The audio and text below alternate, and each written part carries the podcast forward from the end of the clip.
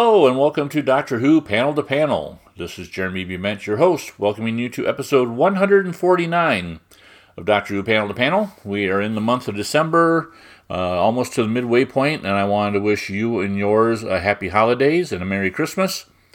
And in this episode, this is one of our uh, classic episodes in which we replay uh, a classic interview. We are going to start out by covering some news. We'll take a look at the new Doctor Who magazine, um, the new issue briefly, because it just came out and it was a wonderful issue. But then I'm going to replay you an interview that goes back to the, back to 2014. And this is an interview, an excellent interview that I had with Richard Starkings. Now, a lot of people, if you recognize that name, most people know Richard from his digital lettering company, Comicraft, which is pretty much the go-to uh, software for lettering comic books nowadays. But Richard Starkings has a long history in comic books uh, as being uh, working with Image Comics and publishing his Elephantmen comics. Uh, he's done lots of other uh, comics writing, lettering, uh, but he's also done a lot of Doctor Who work. Uh, he's currently the one of the letterers for Titan Comics, Doctor Who comics as they publish them, and he's also worked on Doctor Who magazine which you'll find out in this interview. Uh, it was a great chat with Richard. He's a really interesting individual. I need to get back in touch with Richard and uh, have another chat because it was just an extreme pleasure to chat with him and learn more about him and his work on Doctor Who and his love of Doctor Who. So that's what this episode is going to be about. So let's just jump right into it. Let's start out with uh, taking a look at the news. In Doctor Who comic news for this episode of Doctor Who Panel to Panel, we start out like we always do. Take a look at new releases. New release just came out this past week, as a matter of fact, just a couple days ago. Back on the 8th of December, Doctor Who magazine number 585 came out digitally and over in the UK. And once again, an amazing issue. Um, I know Marcus Hearn in his introduction talked about how well received the last issue of Doctor Who magazine was, and I totally agree and am excited about the fact that Doctor Who magazine is back and better than ever. And uh, this issue, the new issue 585, proves to be exactly the same as last issue. It had re- some really good articles in it. The continuation of the Liberation of the Daleks comic strip was really good, really interesting, full of energy. Um, and to me, the Doctor Who magazine feels re energized. Um, and I think the biggest treat was the the letter from Russell T Davies back again this month, where we're treated once again to the 12 days of Christmas, where he gives us 12 little tidbits of information about upcoming new Doctor Who, everything from words that are going to be in the one of the specials to the fact that um, this the new season of Doctor Who that comes out with Ncuti Gatwa the Doctor We'll have eight episodes plus a holiday special. So um, we know what we're going to be getting there. We know that this is going to be an annual series. Every year we will have new Doctor Who. There won't be any gaps. And it's just, uh, it feels, plus he kind of teases that there's going to be other projects coming about. Um, and I know I've heard rumors kind of along those lines as well. Um, listening to Radio Free Skaro, they mentioned it a couple weeks ago. So it's Doctor Who feels re-energized again after all this time. It feels um, really exciting, and we have really wonderful things to look forward to on the horizon as 2023 uh, starts here in just a month. Uh, hopefully, along those lines, Titan Comics will have some new stuff coming out no word as yet from Titan Comics as to what they might have up their sleeve, other than the uh, special that Dan Slott has written that was supposed to come out this fall but has been pushed back to next year. Hopefully, they got some other things in the works. I would really like to see some stuff from them, some more comic output. And um, I'm here's hoping that they have stuff in the works. Other than that, uh, upcoming Doctor Who magazine number 586 will be coming out on Thursday, January 5th of 2023. So that will be the part three of Liberation of the Daleks. And other than that, it's kind of uh, all quiet on the Doctor Who front. So that is it for the news. Way back in episode 15 of Doctor Who Panel to Panel, I had the extreme pleasure of chatting with Richard Starkings. Uh, like I said in the introduction, mo- for most people, Richard Starking's name is synonymous with the Comicraft comic book lettering software, which he invented and is used by pretty much all major comic companies nowadays to letter their comics. But before that, he was very much involved in comic creation and uh, worked for many different companies, wearing various different hats. And in fact, he worked on Doctor Who magazine back in the day. And back in 2014, I was able to track Richard down. Uh, he lives here in the States now. And we had a wonderful chat about how he got into uh, Doctor Who as a fan, how he got into publishing and comic books, and much, much more. And for those of you who weren't listening to Doctor Who Panel to Panel back then, now is your chance to hear this classic interview uh, from the mists of time. So, here, without further ado, is a wonderful chat with a great human being, Mr. Richard Starkings. John Freeman owes me his career. I think he might have mentioned that in the uh, interview I did with him. Well, yeah, you know, I don't know if you, uh, I don't know if John talked about this, but Doctor Who magazine was in so much danger of cancellation, and if you have issues of the magazine from that time, you'll see that it was on really cheap paper. It was it was almost all black and white. Uh-huh. Um, the editorial team didn't really care about it. It was more of a job. Uh huh. And um, I had been offered Kevin Ridout asked me if I would design Doctor Who magazine, and that to me was too much like making my hobby my work. Okay. And um, and then I was asked to edit the comic strip to bring prices to bring costs down actually. Oh yeah. And um, uh, which is a very uh, uh, um, d- debated situation because John Ridgway quit, but I had also been been asked to work with less expensive talent. oh, I see.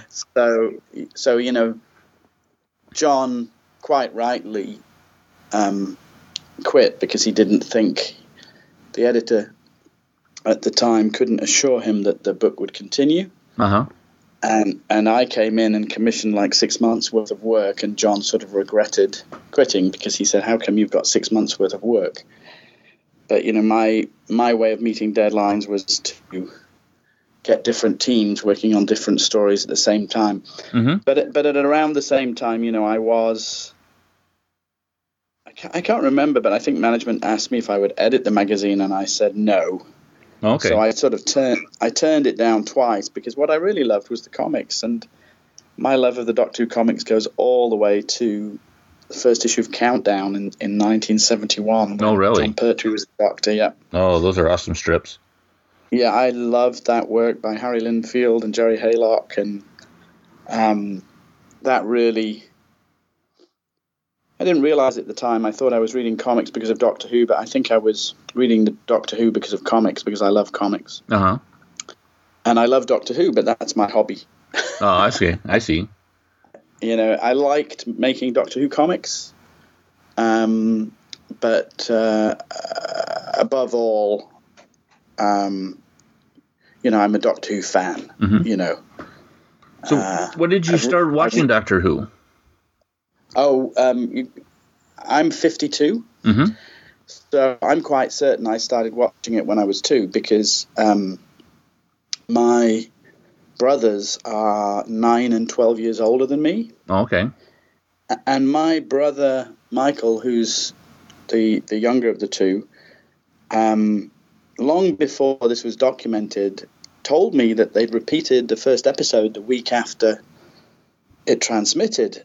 And I was like, oh, I don't think that's the case. But of course it was, because it was Kennedy's assassination the day before. Uh huh. And the, the BBC decided they would rerun the episode because the news coverage of the assassination had sort of drowned out the reception of, of the new TV show. Oh, yes.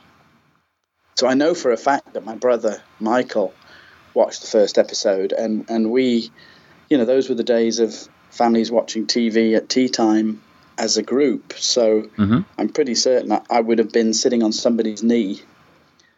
Uh, you know, as a, as a baby, I mean, I've been one year old. I Uh-huh. think I was born in '62. Uh huh. Doctor Who came out in '63. I would have been 18 months old, Yeah. a little bit older, nearly two. And my first memory of Doctor Who is a black and white episode of the TARDIS on a sandy plain. I can't remember. I don't know what it was, hmm but I do have a. I distinctly remember the the, the regeneration of William Hartnell at the end of Tenth Planet. Oh wow. You know, so I must have been what four at that point. Mhm. And I remember I remember Power of the Daleks, Evil of the Daleks. I remember lots of Troughton episodes, Web of Fear, Bommel, Spot, Snowman. I, I have very very clear memories of Troughton. Mhm. Um, so uh, you know, I was Doctor Who was on in the house. You know what I mean? Sure. Yep. Yeah, so so I I do remember Hartnell, and you know I'm one of those people that when when I'm at, when on a Doctor Who panel at a convention, you know, and people are asked which Doctor they remember, there's like me and one other person that remember Hartnell. so, so do you have a particular favorite Doctor? Is it you know Hartnell or Troughton from just from your childhood? no, or? actually, to me, it's um, in classic Doctor Who, it's Pertwee and Baker. Okay. and I I really connected to Doctor Who when Barry Letts took over. That was when I think I became a viewer for life, and I can tell you the moment, which is when the Brigadier blew up the Silurians Oh yeah. at the end at the end of that story, and the Doctor looked so shocked and so sad and compassionate and angry all at the same time. Uh, that image of Jon Pertwee's face is like burned in my brain, um, and uh, you know it's it's interesting that in his autobiography, Barry Letts talks about writing that moment. Mhm. You know, Barry Letts, I'm a, I'm a Buddhist. In fact, I'm talking to you from the Buddhist Center in Santa Monica. Oh. And um, the first person that I knew was a Buddhist was Barry Letts. Mhm. And he, even though he doesn't practice the same form of Buddhism that I practice, it has its roots in, in the teachings of the Lotus Sutra. And I can see those teachings in his work as a producer, as a writer. Oh yeah. Um, so I was at college with a professor called Stephen Deutsch, and and he was a music professor. We were, I did a media degree, English and media, and uh, Stephen Deutsch worked for Barry Letts on the classic serial. So while I was at college, I got to interview uh, Barry Letts, also Douglas Camfield Wow. uh, came and lectured at our college. Um, and he was fascinating. He was working on Beau Geste. He just worked on Beau Geste, I think. And I think Stephen Deutsch may have scored that production of Beau Geste. And, um, you know, when you look at Barry's work as a producer guiding writers, he's very concerned with cause and effect. So The Green Death, which he co wrote with Sloman, um, is about the effect on the environment that uh, global chemicals has, Uh huh. you know, and the doctor's always addressing the cause. You know, he's always addressing Brigadier. Why did you kill the Silurians? Why did you do that? Yeah. You know, don't you understand the consequences? Uh, Claws of Axos. You know, he tries to step in and, and work diplomatically with the Axons. Um, and there are pro- problems on both sides. There's a lot of in, in Buddhism we talk about the three poisons: greed, anger, and stupidity. And the behavior of human beings while the Doctor is exiled on Earth is a classic example of the three poisons at work: greed, anger, and stupidity. Poisoning the Earth, uh, poisoning relationships with aliens and other humans. Um, you know, a belief in the golden age. That's actually in the d- dinosaur story. You know, um, which is in Buddhism. It's Honnan Myo, which is to look backwards rather than forwards, which is one of the, which is a vanity. Um, so, you know, looking back on that era as a Buddhist now, I can totally see why uh, his era was so appealing because Barry Letts, without question, is a man of compassion. And in his autobiography, he talks about that moment uh, where Jon Pertwee's doctor shows so much dismay and regret that the Brigadier destroys the Silurian base. And in that chapter, in his autobiography, he talks about compassion. And I was like, there you go, there, it's right there. I knew it, and it impacted me. And went straight to the heart of me and, and a nine year old boy, right?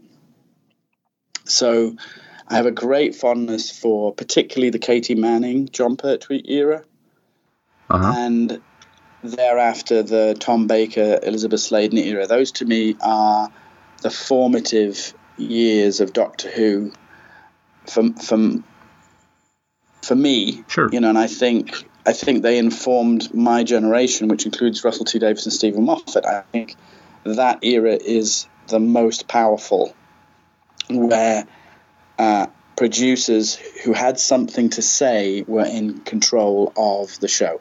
Hmm And of course, Ver- Verity Lambert. You know, without Verity Lambert, you know, we're not having this conversation. Almost she, definitely. she's the other she's the other producer that cared about the show in the classic years. Yeah, I can I can see where that uh, those or that era would definitely have an influence on you if you were thinking along those same lines, and and I definitely see where you're coming from on the on the comic front. How did you get involved in comic books? Um, well, my brother, my oldest brother, was a comic book dealer, so um, I was reading comics. Uh, the first comic I really read regularly was Countdown, which became TV Action, and then I started reading Look-In. Uh huh. And uh, when in 1973 Mighty World of Marvel came out, you know, I, I already knew that my brother was obsessed with American comics. Yeah.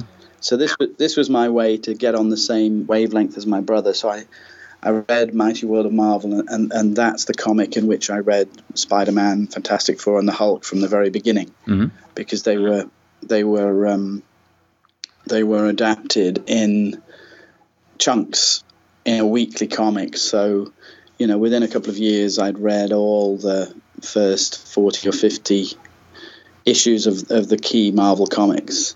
Sure. Um, and then I started reading my brother's collection. You know, he had a collection stretching all the way back to Spider Man number nine and Fantastic Four number six, you know, so Uh-huh. I was able I was able to read them in color in, in, in the American editions.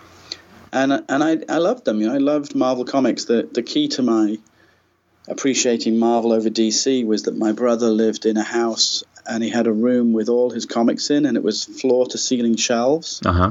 But he but he kept the Marvel comics on the lower shelves and the DC on the higher shelves, so I couldn't reach the DC comics. so I sat, you know, at the, the bottom of the shelves, just Uh-huh. reading the Marvel one. Yep. And again, you know, I just remember one time in his kitchen just reading every issue of Spider-Man. You know, like thirty issues at a time Uh-huh. over a week in, in the summer holidays. So. Um, that's where I got immersed in comics was through my brother. And, and when 2000 AD came out in the late 70s, I'd been reading a comic called Starlord, which folded into, you know, this is a phenomenon in British comics that they fold into other comics. Uh huh. And Starlord lasted about 22 issues and then folded into 2000 AD. And 2000 AD was up to issue 80.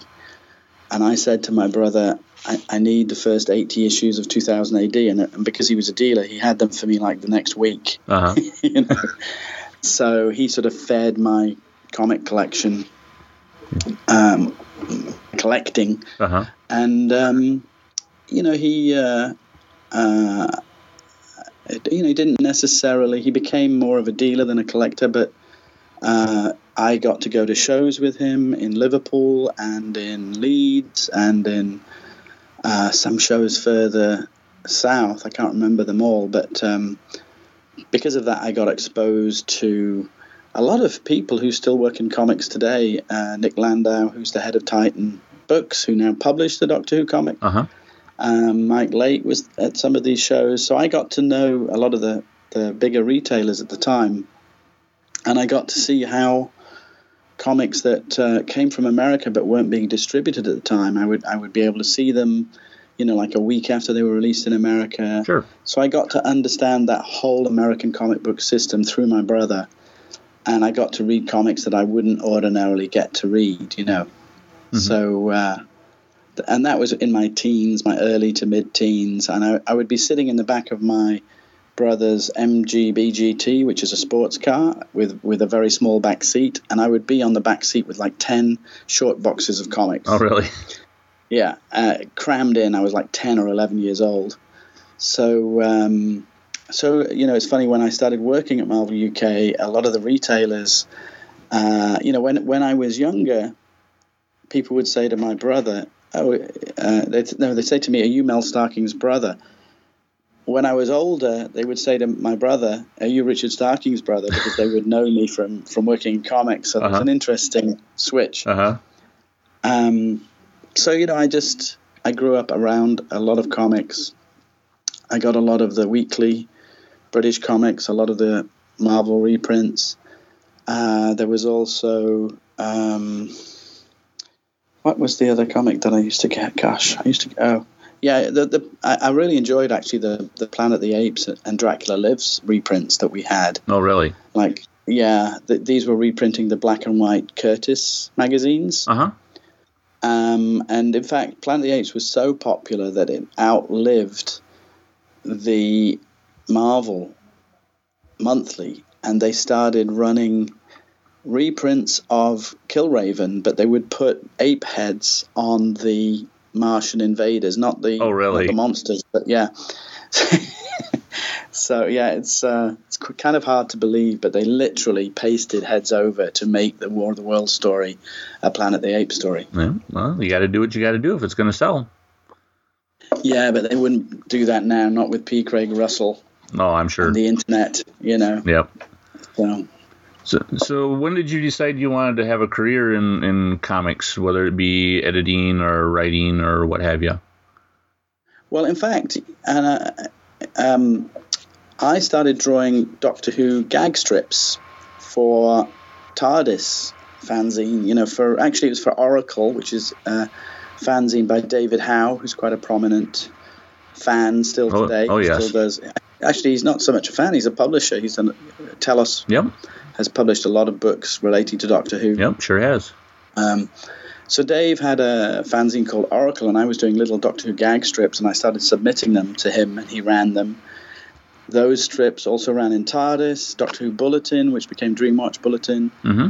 and um, I was doing them so that I could, you know, I like to draw, I like to tell a story, and I realized I was good at lettering. So to cut that long story short, I would send samples of my cartoons to comic book publishers. This is in my early 20s after I graduated university. Uh-huh. And um, I would get, you know, the people would say, okay, well, we'll try you out. So I actually did a tryout for Look-In, which was disastrous because I had to go in and letter a strip in, in hours and I just couldn't do it. Oh, yeah. Uh, but I got work at Marvel UK. I worked on the Transformers original material that was being generated at the time. They, they were only one story in mm-hmm. and I started lettering on Simon Furman's first strip. Ah. And and I I lettered at one point I'd lettered more Transformers than anything else because I lettered almost all Simon's Transformers work in the 80s.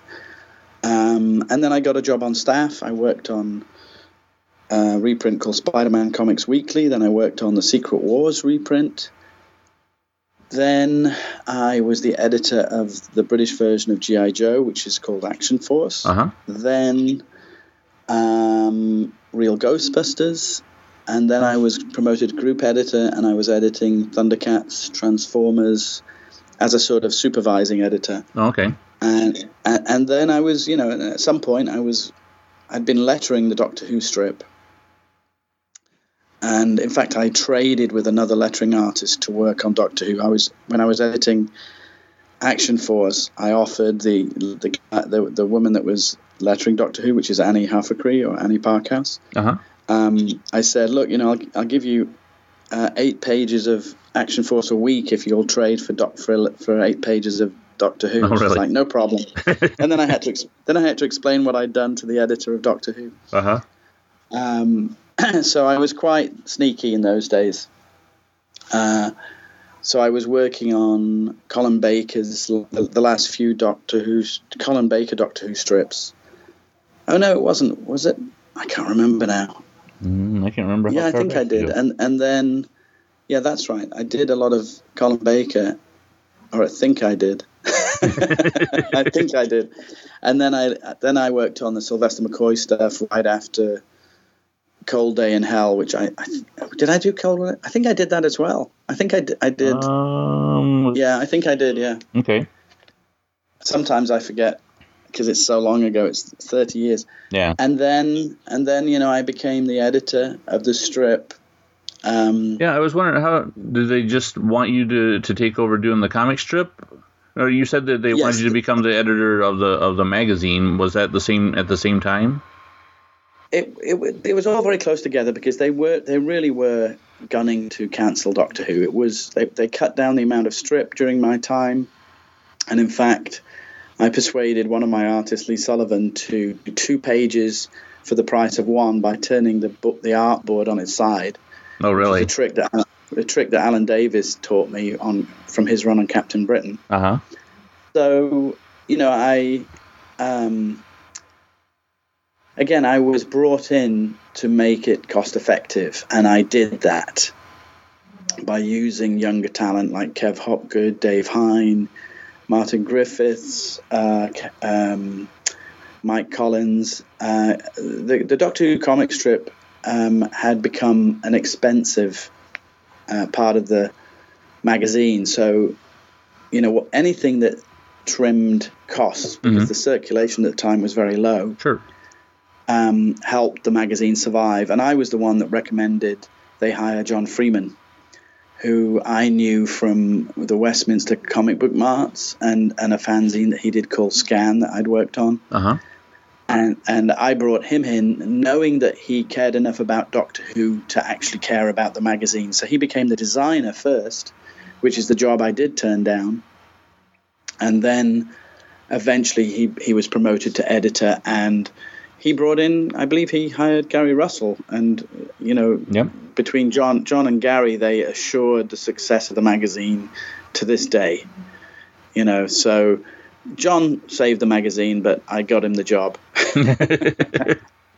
and I saved the comic strip. You know, I got to sort of, you know, take credit for that because I loved the comic strip. I didn't want it to go away.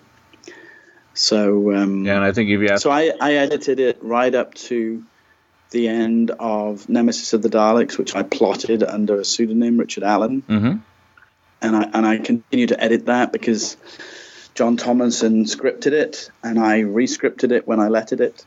So that was very much a collaboration, and, and that was my idea to bring Abslom Daak into the Doctor Who strip proper. oh yeah, You know, he'd been a backup feature, so uh huh, and he was really popular with fans. Very popular character. Of course, you know, a guy with a chainsaw that kills Daleks. What, where can you go wrong? Yeah, exactly. Yeah, one of the things that that people will notice if they take a look at uh, the your tenure as the comic strip editor was just the sheer number of uh, writers and artists that you brought in, including uh, Grant Morrison and uh, Bryan Hitch. Grant had actually written Doctor Who before I got there. Um, he, I think he did a strip called The World Builders, Okay, uh, the which was the the Cyberman. Void strip. Yep. Void, yeah. And um, but Bryan had, you know, I, I gave Bryan his first work on Action Force when he was 16. Um, I also brought in Dougie Braithwaite, who's gone on to greater things. Mhm. He started working for me when he was 15. Wow.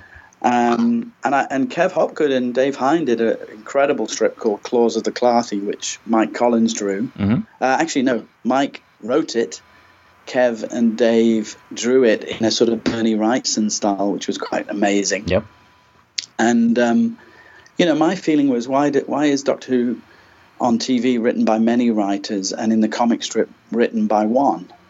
You know, so that was my way of bringing in writers and directors. You know, the artist being the director, hmm um, and and giving it. You know, and during my my run as editor, every every part of the story was called episode, not part. You know, so I tried to emulate the way uh, the TV show was. Um, and in fact, you know, I, I tried to do classic stories like a Victorian Doctor Who story, which is still popular today. Uh huh. Uh, and I did an Invasion of Earth story. I did a Dalek story. Um, you know, eh, when Russell Davies did his first season of uh, Doctor Who, I, I sort of looked at it and thought, oh, that's exactly the same kind of pattern I thought was right for the show, Uh huh. which was which was, you know, a Victorian story, because they had the Unquiet Dead, right? Yep, that's right. I I did an invasion story, which is uh, World War Three Aliens of London, Uh huh. and I and I finished my season with a big explosive Dalek story. So, you know, I was thinking along along the right lines, but being paid way less. Yep, very true. Yeah, uh, you know, I, I look back on your your tenure on the Doctor Who magazine very fondly, just because um, I became a Doctor Who fan probably about 1984, 1985, and it was about 1988 when I discovered Doctor Who magazine. So a lot of the stories that I started reading with Doctor Who magazine is the stuff that that you uh, kind of oversaw. Yeah, thank you. Yeah, I, I enjoyed it. I enjoyed it immensely, and I especially enjoyed working with Lee Sullivan. Um, you know, we did the first multi-doctor story, which was actually shapeshifters, but um, I I had got to know Lee Sullivan through Transformers, and and he and I really hit it off. We loved Gerry Anderson. Uh, you know, we loved Thunderbird, Stingray, and we loved Doctor Who, and he was working on Transformers. So I approached him to work on um, the Doctor Who strip, and of course, it, he was he was made for it. Oh yes, Uh, and Planet of the Dead was a story where we included. I, think we probably did more continuity references in that story than had ever been done before. And even though uh, the story is credited to John Freeman, uh, both John and Lee will admit that I had a heavy hand in the plotting of that story because I wanted to see Lee draw as many companions and doctors as possible uh huh. And he totally rose to the challenge. He did such a great job. I mean, I would even venture that his um, usual suspects lineup of the Doctors started with Planet of the Dead. Yep, and that big He- long. He did a line. Yep, yep. Uh, you know, and when they had the anniversary during Classic Comics reprints, Gary Russell told me that they had to color up Planet of the Dead because it was the only multi-doctor story. Um, and it's not a multi-doctor story; it's a shapeshifter story. But my intention was to give Lee the strip as a regular gig, even though I, I felt like having John Ridgway on the strip for years was detrimental to the strip. I realized why you go with one artist because the artist builds a relationship with the character, and in a way, he becomes the performance. You know, Lee's way of drawing uh, Sylvester McCoy is like being, having Sylvester McCoy there.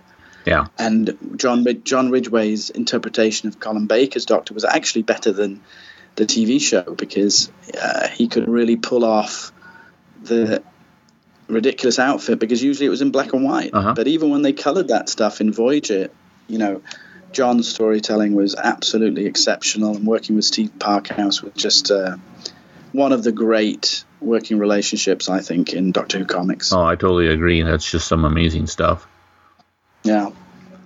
And uh, after you left Doctor Who magazine, you went on to a long, vast and uh, career of lettering and creating Comicraft, which uh, a lot of the, the newer Doctor Who uh, comic readers will be familiar with you as the, the gentleman that created the the uh, digital uh, lettering software. Yep. Yep. I mean, cut that long story short because that's a huge bit of time. You know, in, Uh-huh. I moved to America. I moved to America in uh, '89. Um, the last thing I did, worked on for Doctor Who was Nemesis of the Daleks. But although although when Gary Russell was the editor, I did a one shot strip called Up Above the Gods with Colin Baker's Doctor and uh, Davros Oh yes, and um, that was because Paul Cornell, who who bless him, he had written to me when he was a teenager, asking how to be a writer. And I don't remember this, but Paul assures me I wrote a letter back to him uh, that was very generous and kind and gave him some pointers. And in fact, his first Doctor Who story was followed Nemesis of the Daleks. It was called Stairway to Heaven uh huh, and and I sort of guided John in script editing that. Uh, but Paul wrote a sequel to Nemesis of the Daleks called Emperor of the Daleks. Yep. Where he brought everybody back to life that I'd killed. um, all the other Star Tigers and Abslom Daak. And it, I think it was a good decision. But there was a sort of moment, because he brought Davros into that story too, Mhm. I felt that there was a moment missing where Colin Baker's doctor simply sort of turned up with Davros and there wasn't really any rationale behind it. So I wrote this one episode dialogue between Colin Baker's doctor and the Davros and, and, and quite frankly I tried to recapture the up above the gods speech, you know, Mhm. that power would put me up above the gods Yep. um, which which everyone knows and everyone references. And, and, and I wrote an eight page story which Lee drew. And I, I called Lee and said, I'm only writing this if you commit to draw it, which he did. and um, that was that must have been in the mid 90s or something before Gary got unceremoniously dumped. Yep. Uh, and um, you know, meantime, I was doing Comicraft, developing digital lettering as a way of earning an income, so that I could fund my own comic book, Elephantmen, Mhm. which at the time was called Hip Flask. Um, so you know, we worked on every Marvel comic, we worked on every DC comic, we worked on most Dark Horse comics, we wor- worked on a lot of Image comics uh, there was an explosion in comic books at the beginning of the 90s, and I sort of rode the the, the shockwave and pioneered digital lettering and made fonts available, including Time Lord and Exterminate, because I'm still a Doctor Who fan. Yep. Um, you know, so I uh, built a studio basically. I, I, I sort of recreated my environment at Marvel UK, but it was dedicated to design and lettering, which was something I was very used to. I was I was used to running a department at Marvel UK, so I just had to figure out how to build and finance it myself. sure. Uh, and the one thing missing was publishing, and that was what I enjoyed doing. I enjoyed telling stories. I enjoyed my Seventh Doctor run. I enjoyed working with writers like Jeph Loeb and Kurt Busiek, and you know I've worked with Alan Moore and Grant Morrison on on series. I, I enjoy seeing a story told, and lettering is a big part of that Uh huh. but it's not it wasn't what i wanted to be known for i really did want to write and publish my own comic books Yeah, which which you definitely did with Elephantmen. It's one of uh, the the series that I, when I was running the comic shop, I used to read on a, on a regular basis. oh well, thank you No, that was, it was definitely one that I recommended to to a lot of my uh, my uh, cu- customers too. It was just it was it didn't come out uh, you know it, like on a fairly regular basis, but when it did, it was some really powerful stuff and always had really good story, uh, strong stories and and really good uh, artwork. well you know the, the thing is is that um, it might shock you to learn it that in in eight years i put out 68 issues and that means you know i'm close to what eight issues a year I see, you're- which is pretty regular for an image comic Yeah, that is com- compared to some of some of the other books that have uh, kind Yeah. of fallen to the wayside as far as keeping to a, a even you know, a semi regular schedule. Yeah, and and you know it is a struggle when you're writing. You know you don't have any an editor driving you. you you're not. You don't have a corporate pay a paycheck. So, you know, the first year we put out 12 issues in 12 months, which which I'm very proud of. But it's extremely hard Mhm.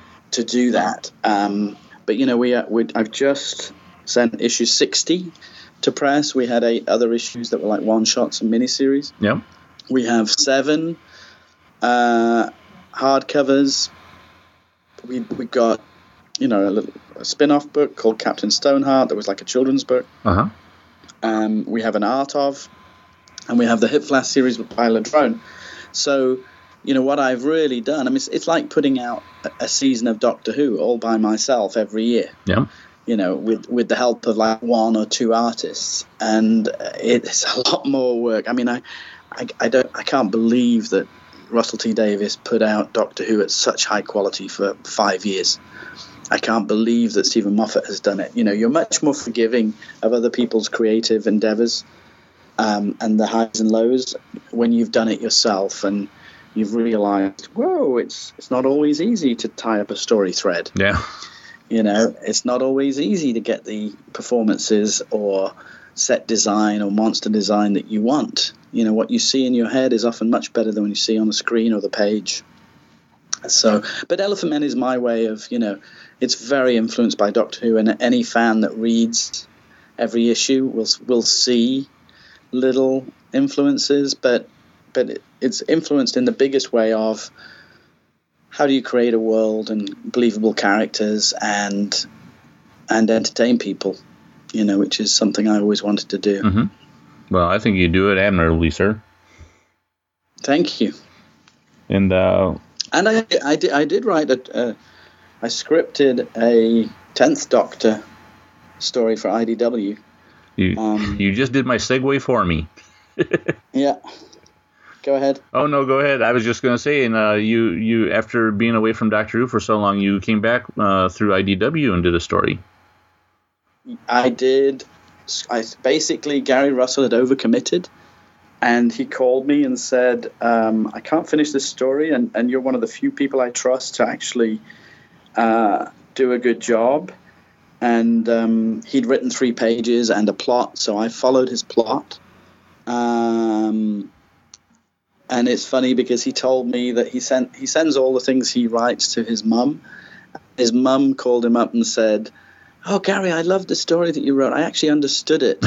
and Gary Gary said, Gary said you you had to pick the one that I didn't actually write. Uh-huh.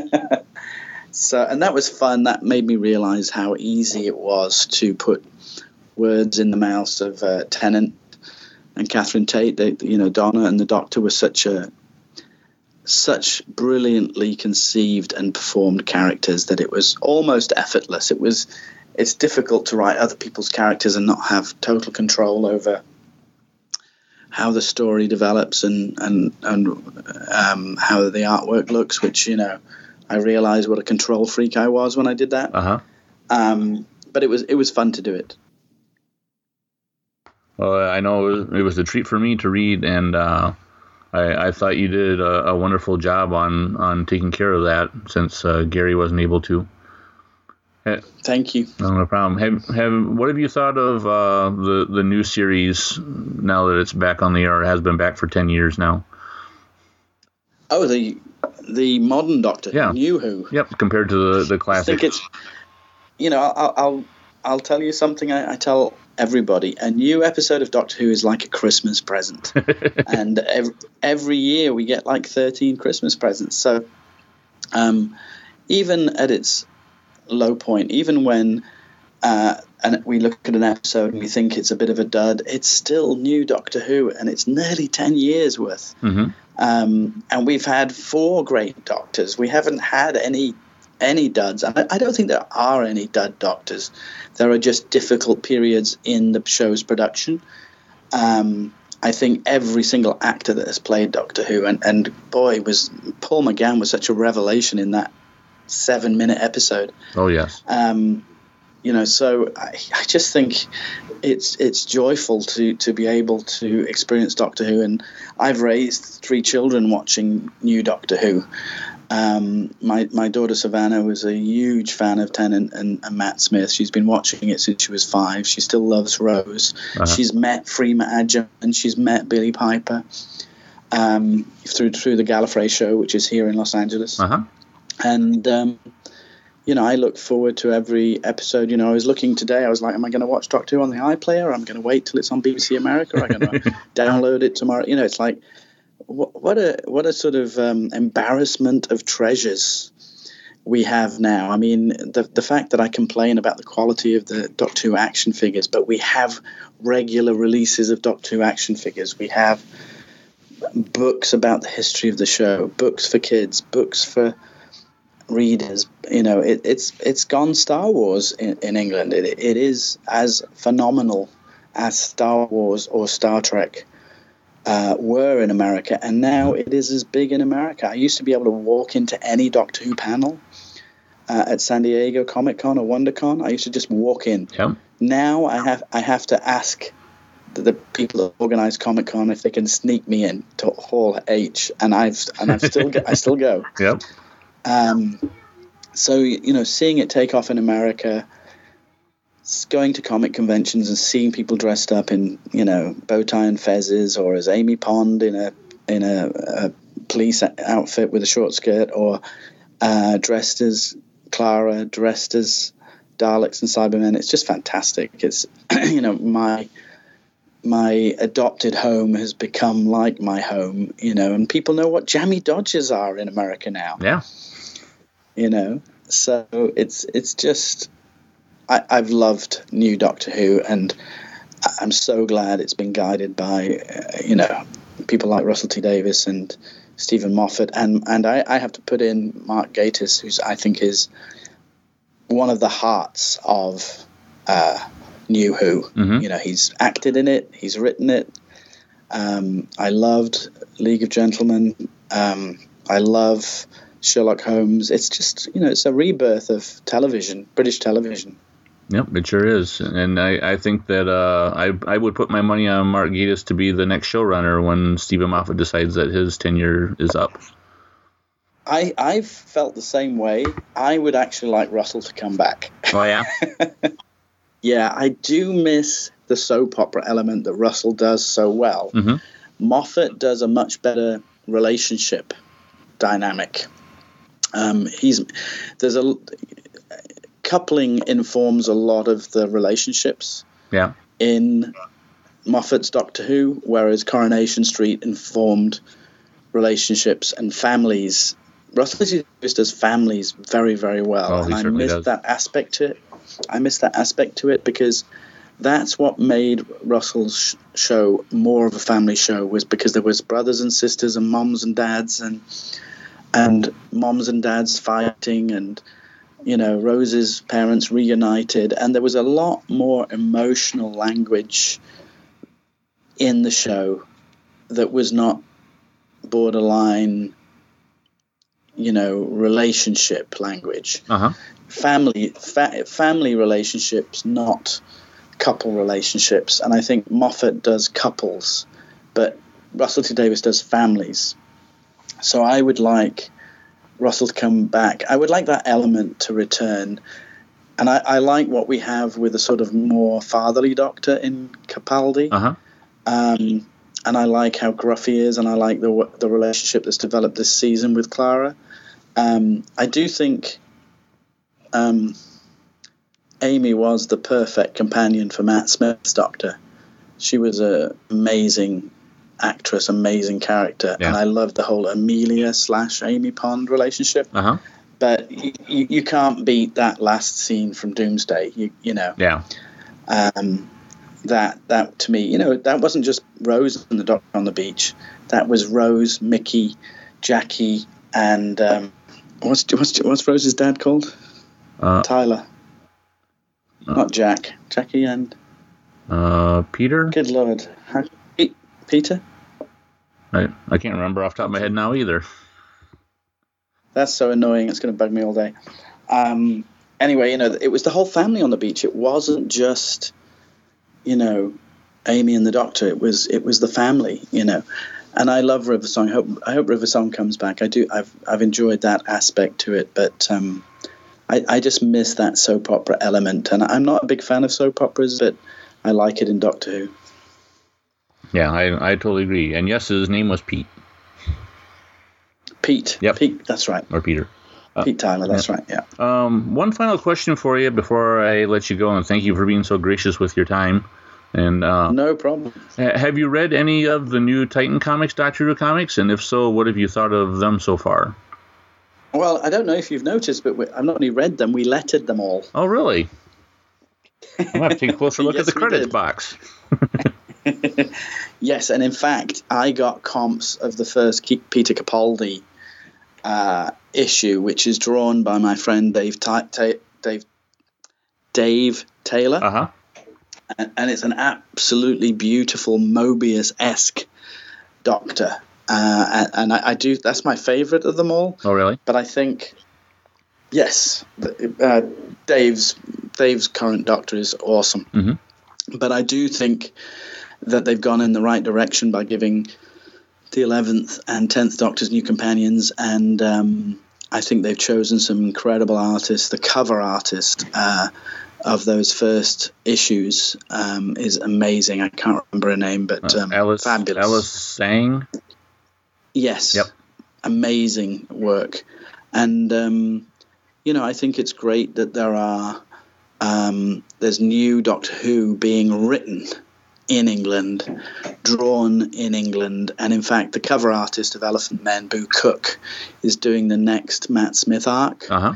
Um, and I, and I love that. You know, it, it's kind of frustrating that talent that I'm working with on Elephantmen is is tied up on Doctor Who, but Right. I'd rather they were ti tied up on Doctor Who than some superhero comics. So, um, uh, yep, I, I love what's being done. Uh, Andrew James, the editor, is a big Doctor Who fan, and he's doing it with love. Mhm. Um, and you know, I enjoyed some of the um, IDW work, especially the story by Tony Lee, drawn mostly by Pia Guerra. Uh huh. Um, but IDW um, often um, work with artists who clearly had no feel for Doctor Who. And, uh, you know, if you were raised in England, Doctor Who's in your DNA. Um, so it's great to see British artists working on an American version of the comic book, which, you know, it's the way it should be. They don't make an American version of Doctor Who for the American market. They shouldn't make American versions of the Doctor Who comic for the American market. It should be homegrown. Yeah, I, I totally see your point there. That's not to exclude all my American friends who want to Doctor Who, but you're not allowed to touch it. That's just the law.